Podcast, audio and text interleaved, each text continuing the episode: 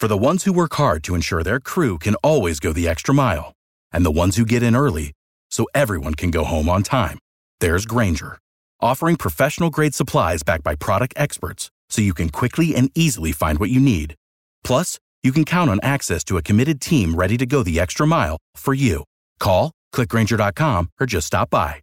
Grainger, for the ones who get it done.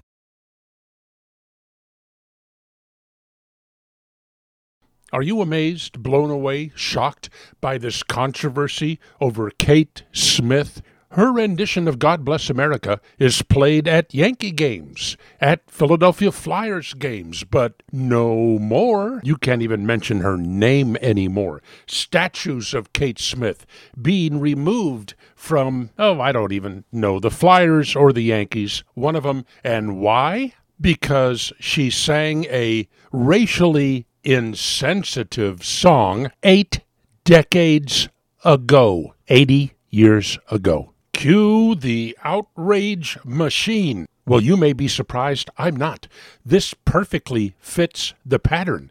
And let me tell you what the pattern is. Liberals and their agenda, the Democrat Party, does not survive without the black vote. Hispanics may soon be a bigger minority, but the black vote for Democrats is more certain, or it was more certain. More and more blacks are starting to say, hey, this just isn't working for me, so I'm going to give this Republican Party thing a try. Cue the outrage. Something has to be done to keep them on the plantation. Hey, what about this Kate Smith song?